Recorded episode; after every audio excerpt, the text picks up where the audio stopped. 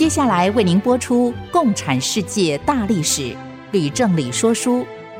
本节目由公众小额募款所得赞助。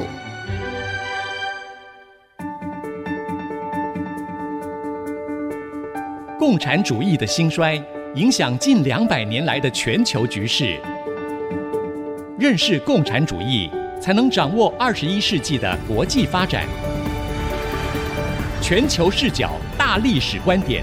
欢迎收听《共产世界大历史》，吕正理说书。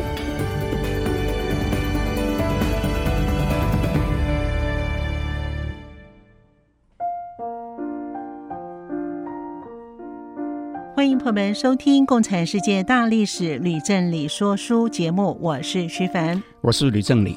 我们这个节目呢，会同步在 Apple Podcast 跟 Google Podcast 上架。如果呢你在 Podcast 收听的话，请你要按一下订阅，就会每一集收到我们的节目，收听很方便哦。当然，我们更欢迎我们的听众朋友呢，在我们的 Apple Podcast 的，或者是呢，在我们的网站上面呢，留下您的心得，给我们的支持跟鼓励。好了，老师，我们今天讲的题目呢是共产世界里的异议分子，从吉拉斯。索忍尼辛到沙卡洛夫，老师，这个题目跟我们往常的题目相当不一样哎，但是我觉得应该是很有意思，相信我们的听众朋友一定会喜欢。不过，我想先请教老师，您为什么要花一整讲的时间来叙述共产世界的异议分子呢？谢谢徐凡的问题。嗯，我之所以要说异议分子，是因为在共产世界里面。由于集权统治，并没有什么言论自由，比古代的帝王体制的钳制哈还要厉害。是，但是有很多知识分子，他是有良知，也有足够的勇气，并不是说共产党叫他闭嘴他就闭嘴。异议分子发出不平之鸣，或是对执政者提出谏言，或是做一些他们认为是为所当为的事情，这种现象在苏联、东欧。以及中国都很普遍，是历史脉动的一部分啊。我们先前说到，毛泽东在一九五七年发动反右运动的时候，曾经介绍了几位具有代表性的中国异议分子，例如张伯钧、楚安平、陈梦家等人，但是还不曾有机会介绍东欧跟苏联的异议分子，所以趁着讲到。赫鲁雪夫被布里兹涅夫赶下台，政权换手的特别时刻，哈，也来介绍几个具有代表性的苏联跟东欧异议分子。哇，谢谢老师的说明。不过呢，我又要请问老师了，您为什么要选吉拉斯、索忍尼辛跟沙卡洛夫这三个人呢？好问题哈，那是因为从一方面说，这三个人正好是从五零年代。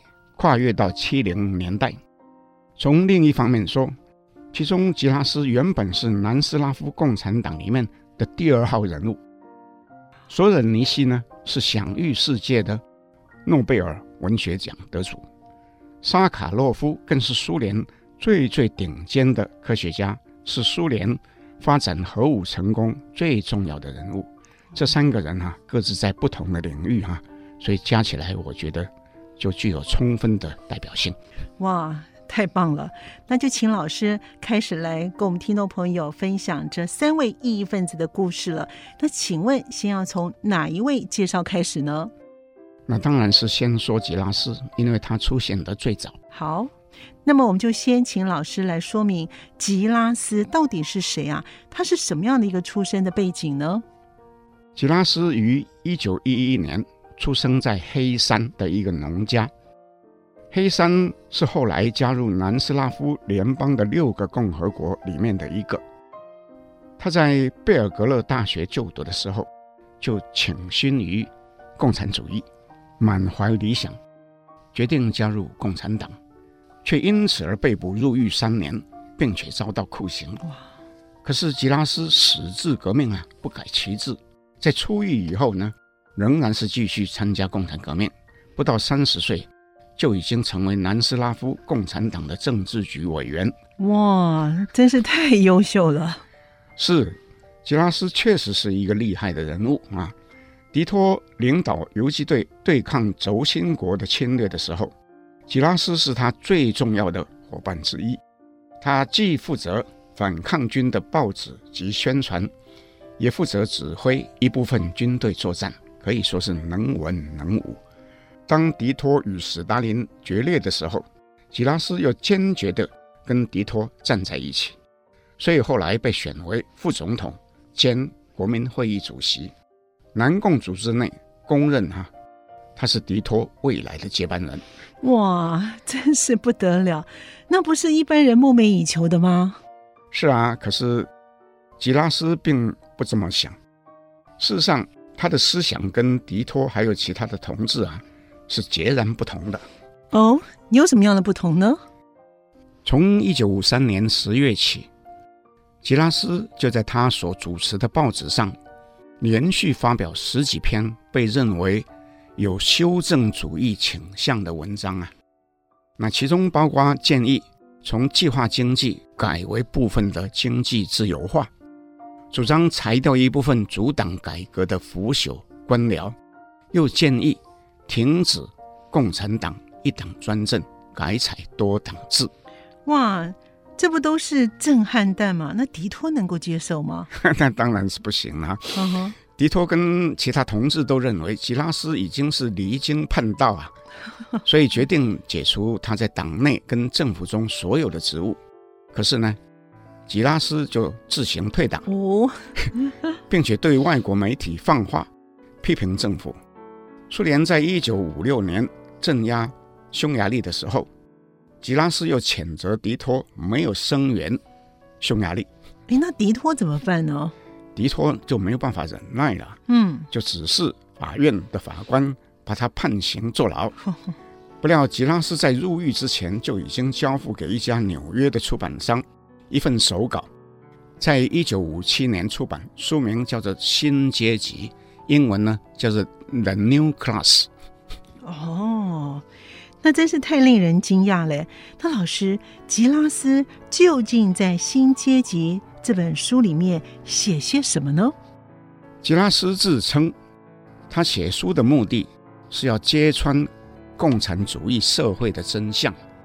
他说：“哈，在共产政权里实施的不是平等主义，而是寡头统治。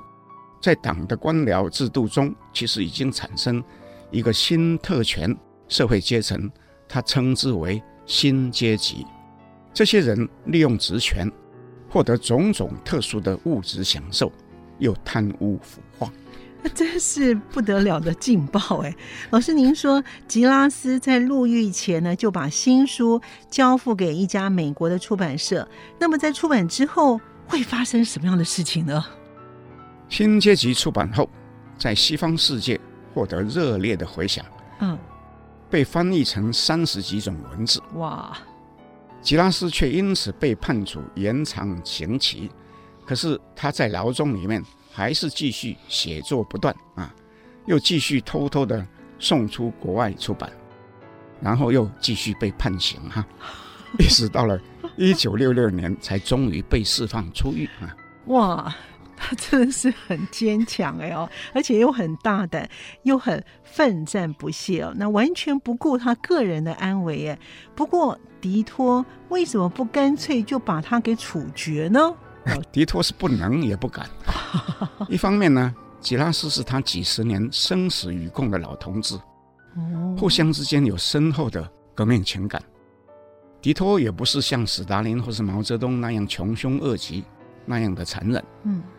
从另一方面说，吉拉斯已经名满天下。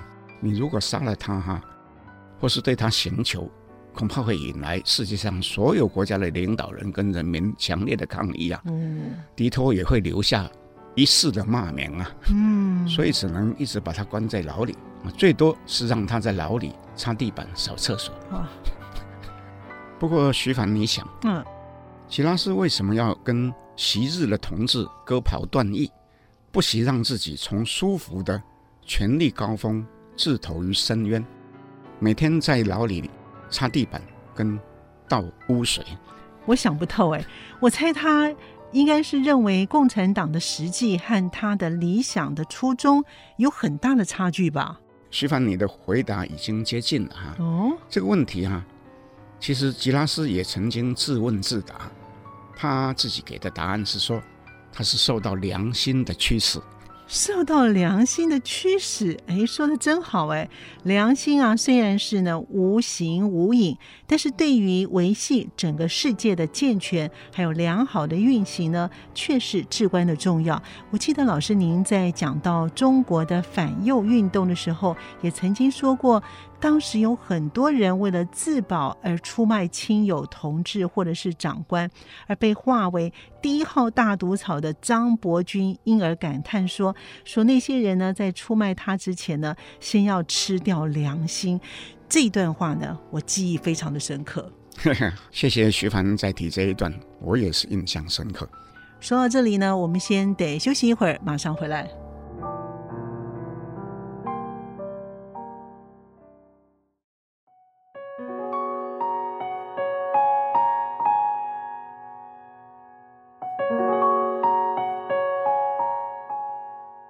朋友们继续回到《共产世界大历史吕正理说书》的节目。我们的节目呢，在每个星期二的晚上八点钟会播出，每个星期六的下午两点到三点会再重播。请问老师，除了《新阶级》这本书之外，吉拉斯是不是还写了其他的书呢？有的，当然有。吉拉斯一生写作不断啊，在狱里面也是很努力在写啊，所以他一共写了十几本书。哇！其中除了《新阶级》之外，还有一本啊，堪称名著啊。他的书名叫做《不完美的社会》，英文叫做《The Unperfect Society》。那老师，这一本的《不完美社会》里面主要是写些什么内容呢？吉拉斯在这本书里面说了一段很重要。又很有名的一段话，嗯，他这样说：共产主义下的所有权是一头怪物，在形式上是社会的和国家的，实际上是由党的官僚来管理和操纵，这是共产主义失败的根由。他又说，共产主义的理想是不真实的和不可能实现的，但人类社会从来都不是完美的。有待不断的改善，因而马克思主义意识形态虽然终将没落，新的思想必能从其废墟中茁长出来。那所以他的意思是，马克思所提出的理想的共产世界也是不真实的，不可能实现，所以必须要务实的承认社会是不可能完美，而要不断的去改善其中的缺点，要不断的去修正，是这样吗？老师？哎，正是。吉拉斯其实从根本上也怀疑马克思主义。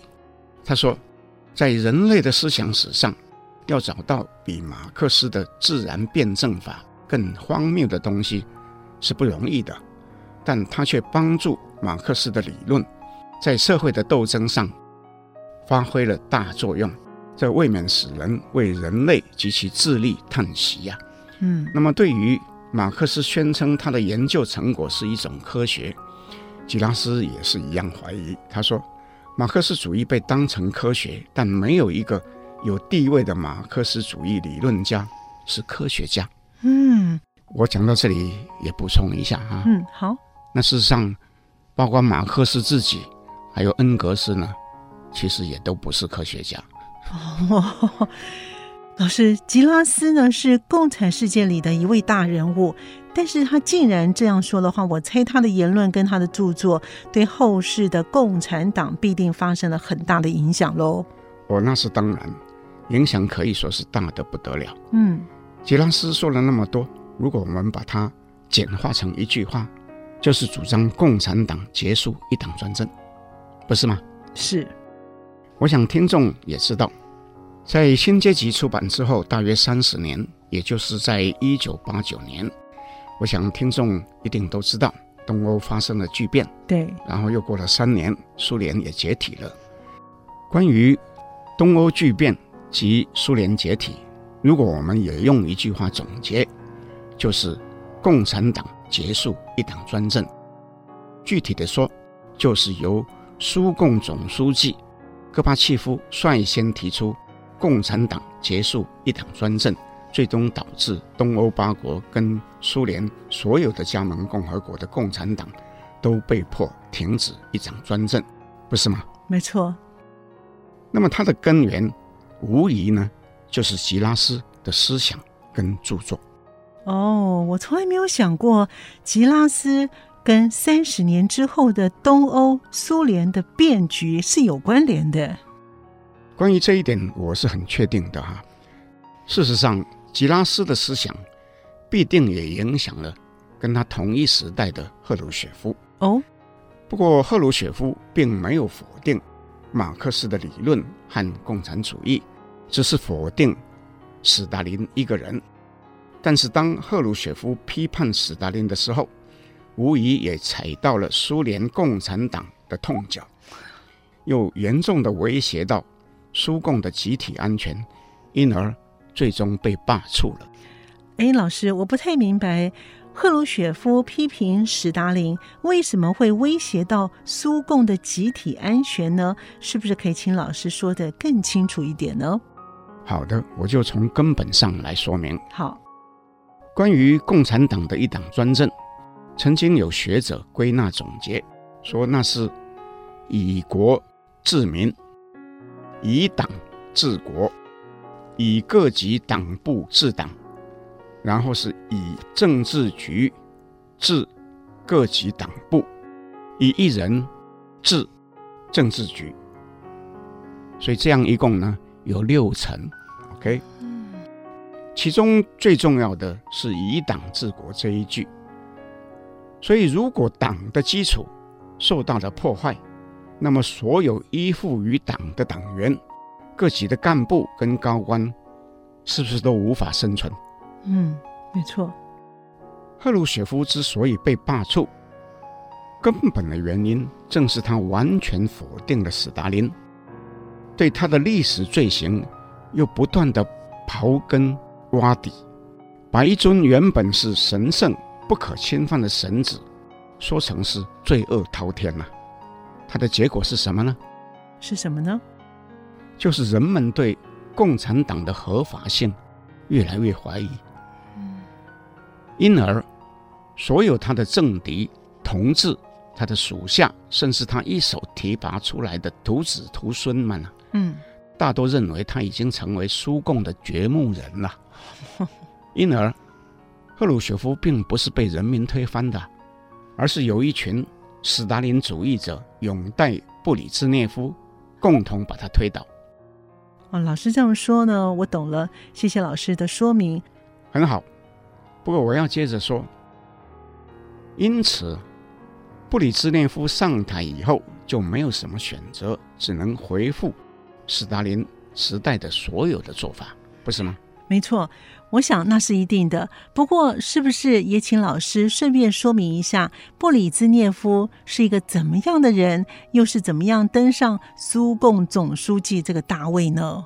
好的，当然是要介绍布里兹涅夫，因为他在苏共总书记的位置上哈、啊，待了十八年了。哇，这么久！布里兹涅夫出生在现今的乌克兰啊。嗯。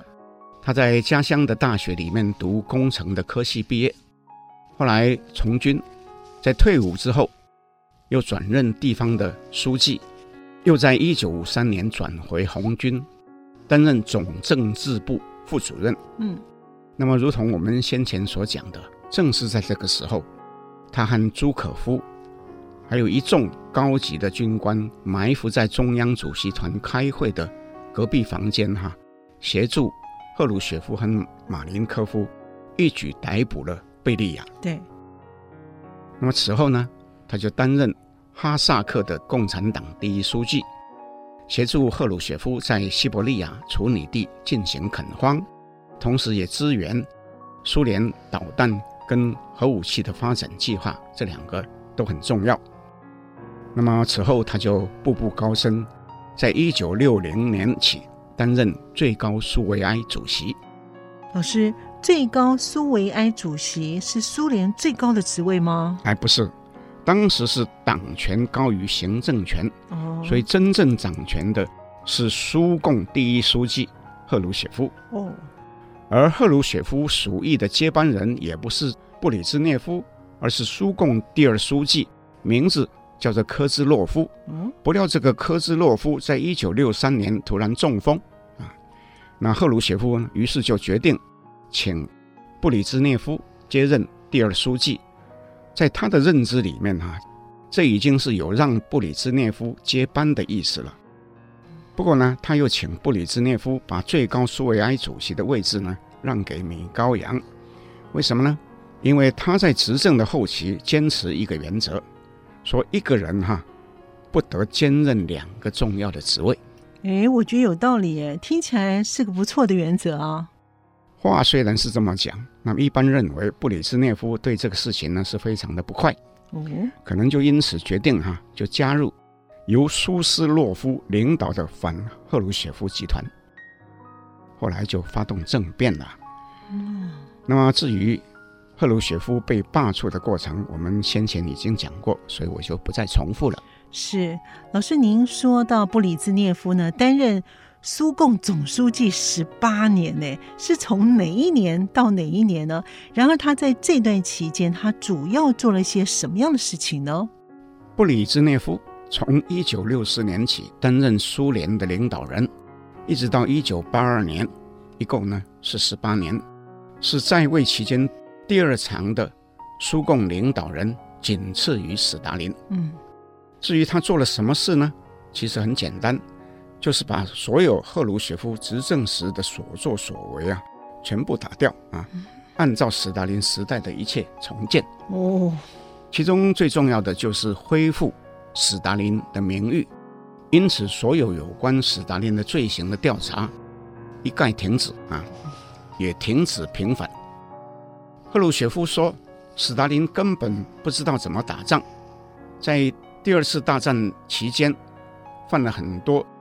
不可原谅的错误导致战争初期大败，那布里兹涅夫就请朱可夫和昔日的红军将领出面澄清，说斯大林其实是一个英明卓越的军事统帅啊。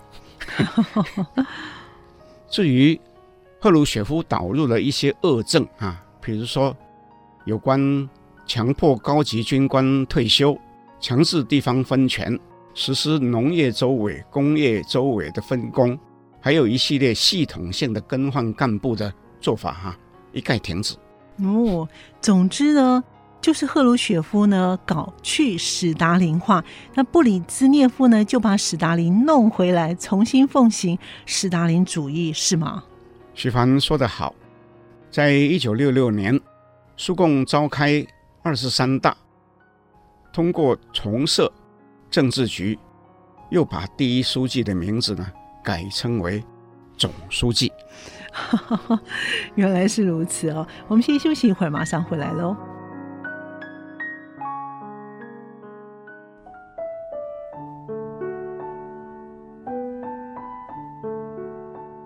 欢迎朋友们继续回到《共产世界大历史吕正理说书》的节目。老师，您刚才说布里兹涅夫呢重新推动了史达林主义，回归史达林时代的一切。那么我猜在意识形态方面也会发生极大的变化喽，是吗？啊，徐帆又问了一个好问题：苏联在赫鲁雪夫及布里兹涅夫时代的意识形态的变化，哈，简单的说就是从解冻。到再冻，从解冻到再冻，那是什么意思啊？意思就好像说一块牛肉哈、啊，原本放在冰箱的上层冷冻，被拿出来解冻，后来却又被摆进去呢，重新冰冻。老师这样说，我懂了。老师的譬喻还真是蛮有趣的哦。不过我想最好也用例子来说明。好，我就以苏联著名的作家亚历山大·索忍尼西的故事来说明好了。太棒了！索尔尼希呢是诺贝尔文学奖的得主。那老师讲他的故事的一定很精彩。不过，我想先请问老师的是，索尔尼希他是一个什么样的人？他的出生的家庭如何呢？好的，索尔尼辛出生于一九一八年，比吉拉斯晚了七年。嗯，他的出生地是在苏联南部高加索边疆地区的一个小城市。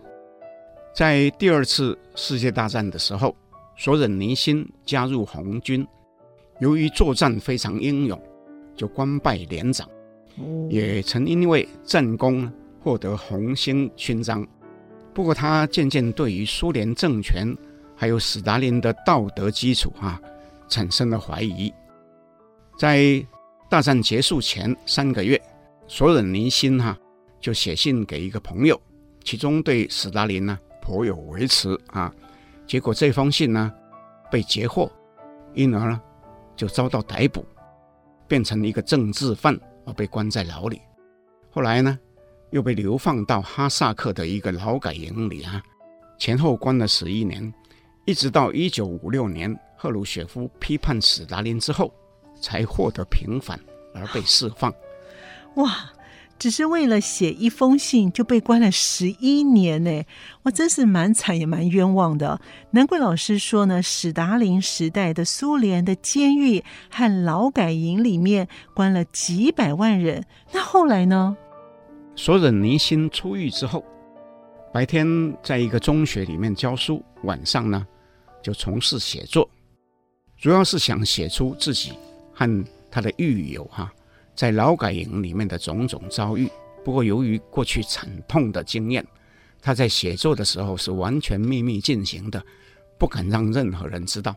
哇，真的耶！因为呢，一朝被蛇咬，十年怕草绳了。不过他后来为什么还是出版了呢？我想，凡是从事写作的人，总是希望有一天能够发表，这是很难抵抗的。是，没错。索忍尼辛。秘密写作几年之后，经人介绍，认识了苏联当时最有影响力的一本文学杂志，叫做《新世界》的总编辑，叫特瓦尔多夫斯基。后来就忍耐不住哈，把一本小说，名叫《伊凡杰尼索维奇的一天》的原稿哈，交给特瓦尔多夫斯基。那么这个。特瓦尔多夫斯基读了之后，哈，大为激赏啊，就决定出版了。哦，那老师，索尔尼辛的这本小说里面内容到底写些什么呢？为什么会让全国最有名的文学杂志的总编辑如此惊艳呢？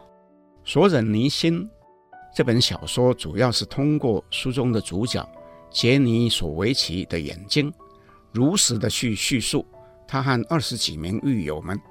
如何无辜地被人送入劳改营，如何遭到酷刑，如何永远有做不完的粗重的工作，如何为了要活下来而必须绝对服从所有不合理的规定及命令啊！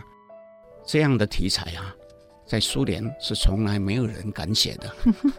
我想也是，所以呢，特瓦尔多夫斯基呢，一个人就拍板决定出版喽。那当然不是哈、啊，哦，这其中呢还有一段很精彩的插曲。哇，真的吗？老师，您故事说的真好，我和听众都听了很入神了，所以请老师赶快说，是个什么样的插曲呢？啊，徐凡，你想，嗯，在苏联出版这样一本小说，是不是有很大的政治风险？当然是啊，我猜如果随便乱出书，会有什么样的后果是很难说的。特瓦尔多夫斯基刚好有一个朋友，是赫鲁雪夫的。特别助理哦，于是他就把这本小说的样稿拿给这名助理看。那么这名助理看完以后呢，拍案叫好啊，又把这个样稿呢读给赫鲁雪夫听。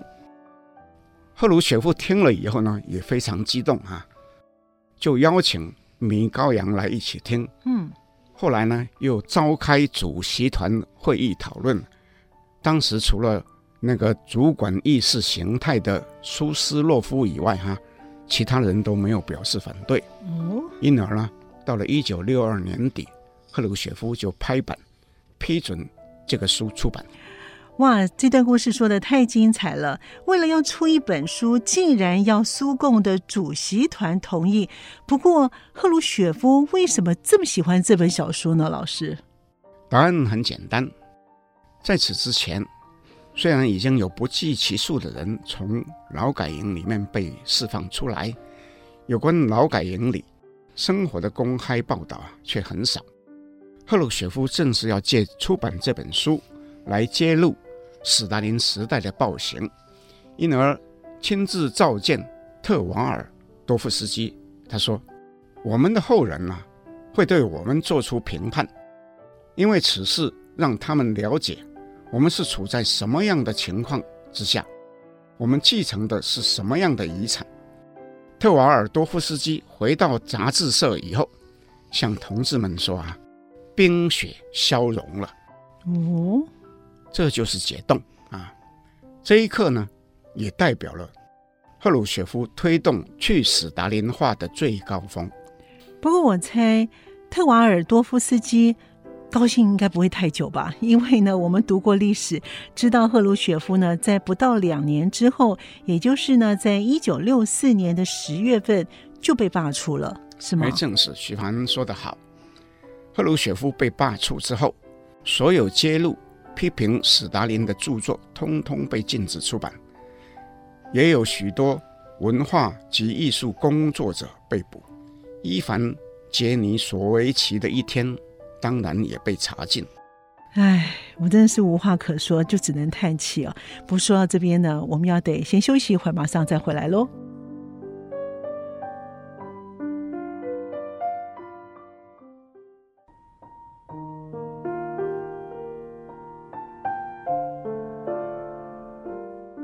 朋友们继续回到《共产世界大历史吕振理说书》。我们的节目呢，在每个星期二的晚上八点钟会播出，每个星期六的下午两点到三点钟会再重播。老师，我知道关于索尔尼辛的故事呢，您还没有完全讲完哦，是不是？请您呢继续的说布里兹涅夫的时代，他的遭遇到底如何呢？后来发生在索尔尼辛身上的故事啊。还是一样的精彩哇！索尔尼辛虽然作品被禁，却仍然继续奋力的写作。嗯，然后呢，把一部分偷偷的送到国外出版。哦，所以他的名字在国外越来越响亮，但是在国内却被逐出苏联作家协会。哦，那对比真的是蛮讽刺的哦。是的，到了一九七零年，索尔尼辛。竟然荣获瑞典诺贝尔奖委员会颁给文学奖，可是他呢，却没有办法去领奖。他自己也害怕，说一旦出国，可能共产党不让他回国，那就等于被放逐了。不过，索尔尼辛受到政治迫害，却越来越严重，最后竟沦落到没有地方可以住的窘境了。哈？怎么会呢？那怎么办呢？总不能够让诺贝尔的文学奖的得主露宿街头吧？这时候又发生了一个非常戏剧性的变化哦。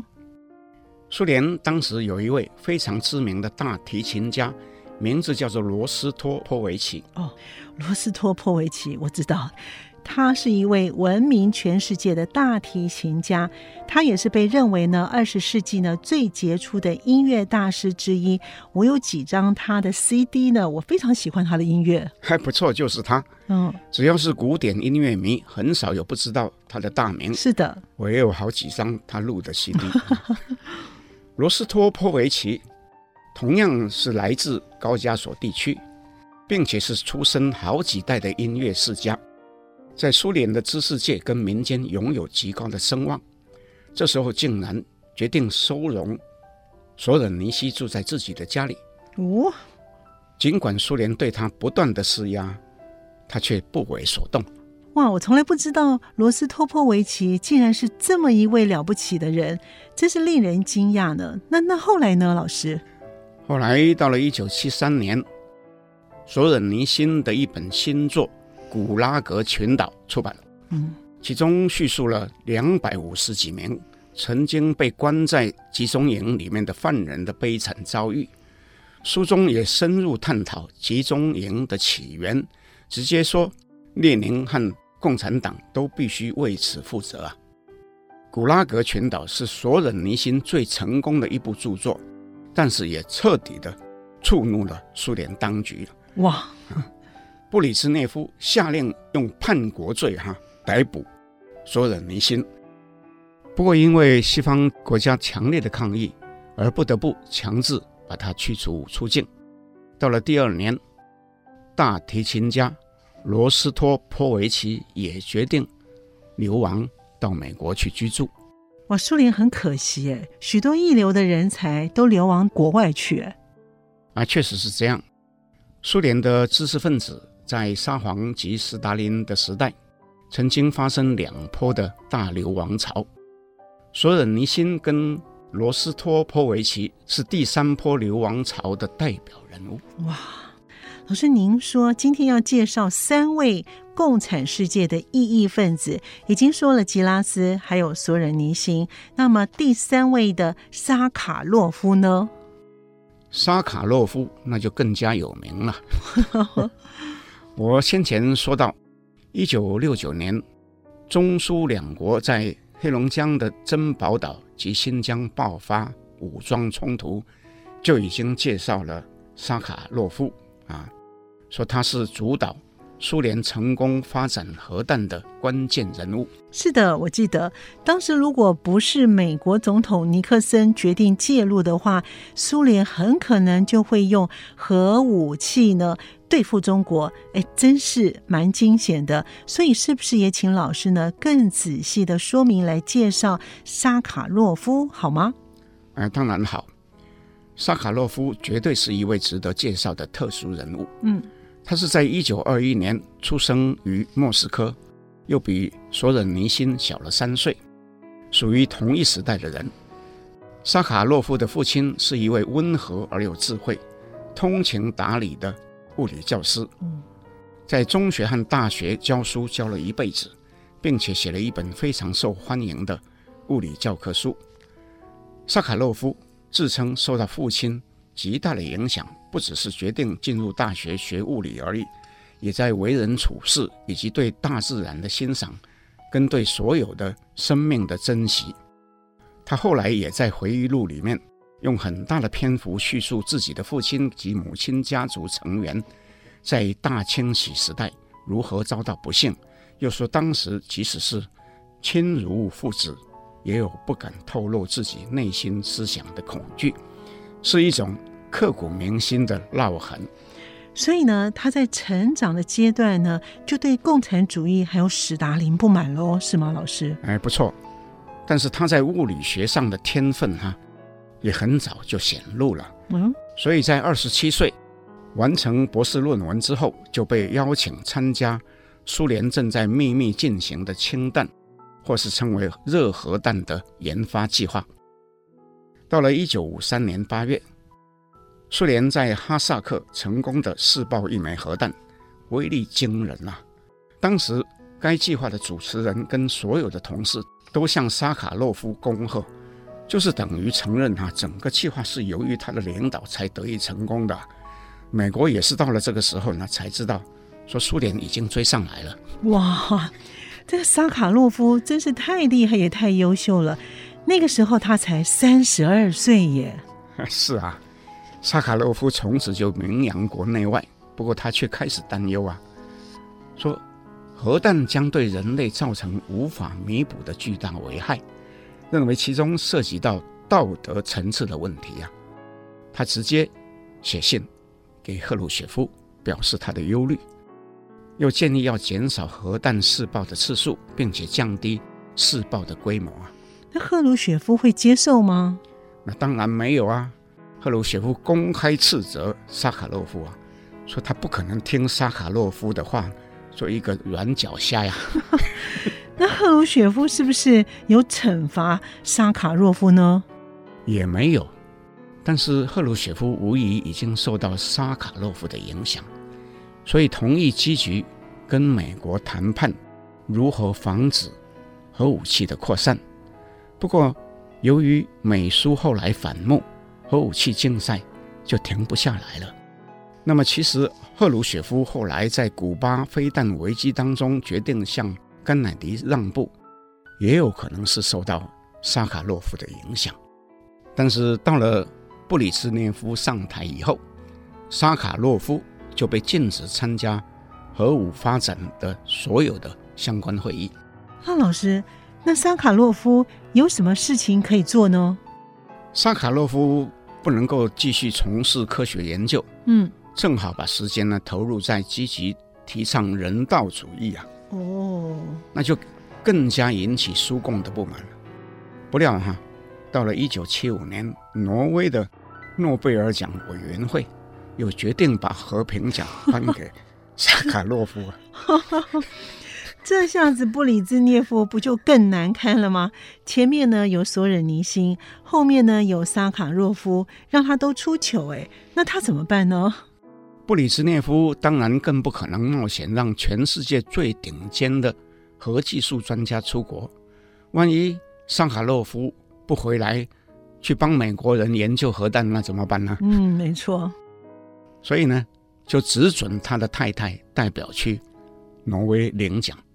萨卡洛夫此后啊，可以说是全世界最知名的一名异议分子。布里兹涅夫不敢对他怎么样，只能派秘密警察啊，每天加强监视。不过呢，我要预先说一件事，我们在以后还会说到萨卡洛夫，因为在八零年代后期，戈巴契夫在苏联进行改革的时候。萨卡洛夫也是一个非常有影响力的人物。哦，真的吗？哎，那太有趣了。老师，今天我们还剩下一些时间，如果我们不再请您说一段有关于萨卡洛夫在戈巴契夫改革开放的时候扮演什么样的角色的话，啊，真是太对不起听众了。是啊，我也觉得意犹未尽啊。嗯，所以就多说一段。好，萨卡洛夫啊，可以说是我非常敬佩的一个人。戈巴契夫也是啊，嗯，我相信听众们都知道，戈巴契夫担任苏共总书记之后啊，不但是提出进行经济改革，同时也提出政治体制的改革方案，甚至呢主张要废除共产党一党专政，这真是。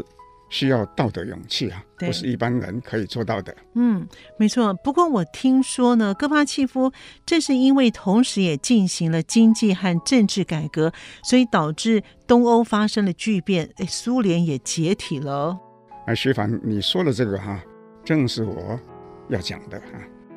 不过呢，我先讲一个小故事。好，一九九一年底，苏联即将解体，而还没有解体的时候哈。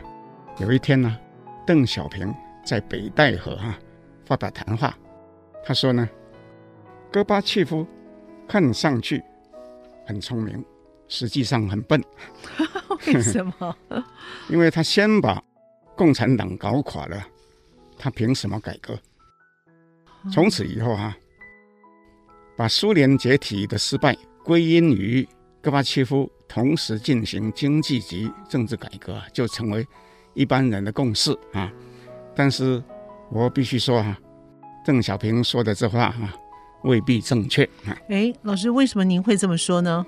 事实上，戈巴契夫自认东欧巨变不是失败，而是他的巨大成功啊，因为从一开始就是他软硬兼施，迫使东欧八国的共产党停止一党专政的哈。不过戈巴契夫自己却承认。苏联解体是他的失败，哎，这又是为什么呢？因为他只想让苏联共产党下台，并不想看见苏联解体。哦，啊啊，结果呢是解体了。啊、是，但是苏联解体的原因非常的多哈，绝对不是邓小平简单说一句话就成为结论啊。但是呢，因为我们剩下的时间不多，我没有办法把这些原因一一的说明。不过，我可以举戈巴契夫跟萨卡洛夫两个人之间的互动为例来说明，让听众们了解一二。至于种种的其他原因呢、啊，那我就以后再说了。哇，太好了，那就请老师先说戈巴契夫跟沙卡洛夫之间的故事喽。好的，对于沙卡洛夫，我这样说：戈巴契夫做对一件事，也做错了一件事。哦。那他做对什么事情？那什么事情又做错了呢？在一九八六年十二月，当沙卡洛夫还在被流放的时候啊，嗯，戈巴契夫亲自打个电话给他，告诉他可以回莫斯科了。所以这件事情是戈巴契夫做对了吗？啊，正是。哦，那他做错什么事呢？错在戈巴契夫不明白，沙卡洛夫是一个绝顶聪明、有真知灼见的人，嗯，并且是大多数苏联民众认同的人物，有绝对的公信力。当萨卡洛夫回到莫斯科之后，戈巴契夫对他却从此不闻不问。哦，萨卡洛夫有时候在外面说了一些话，提出一些谏言，戈巴契夫竟也毫无回应，而是关着门和自己的一些幕僚在讨论，同时呢又用人不当啊，所以沙卡洛夫对戈巴契夫呢也是很失望的。哎，老师，那这么说的话，戈巴契夫他应该怎么做才对呢？我如果是戈巴契夫，必定是要请他来当我的最高顾问。哦，请他知无不言，言无不尽。如果有沙卡洛夫帮忙决策，我相信苏联后续的发展必定就完全不一样了。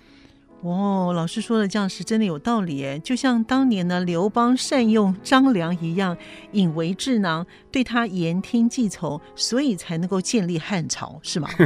徐帆，你的比喻非常的好啊！我继续说。好。更可惜的是，萨卡洛夫不幸在一九八九年十二月因为心脏病而去世。从那时候起啊，苏联的境况就一天不如一天了。但萨卡洛夫。已经看不见了。哇，我觉得这一集听故事听得好过瘾哦！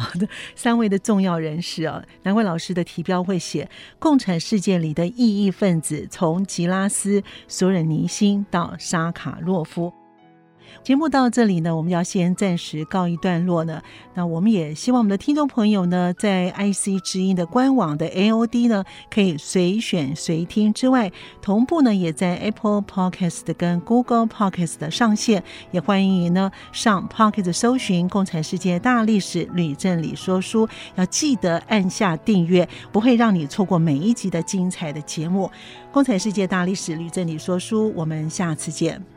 谢谢各位听众，我们下次见。明白过去，才能洞悉现在，展望未来。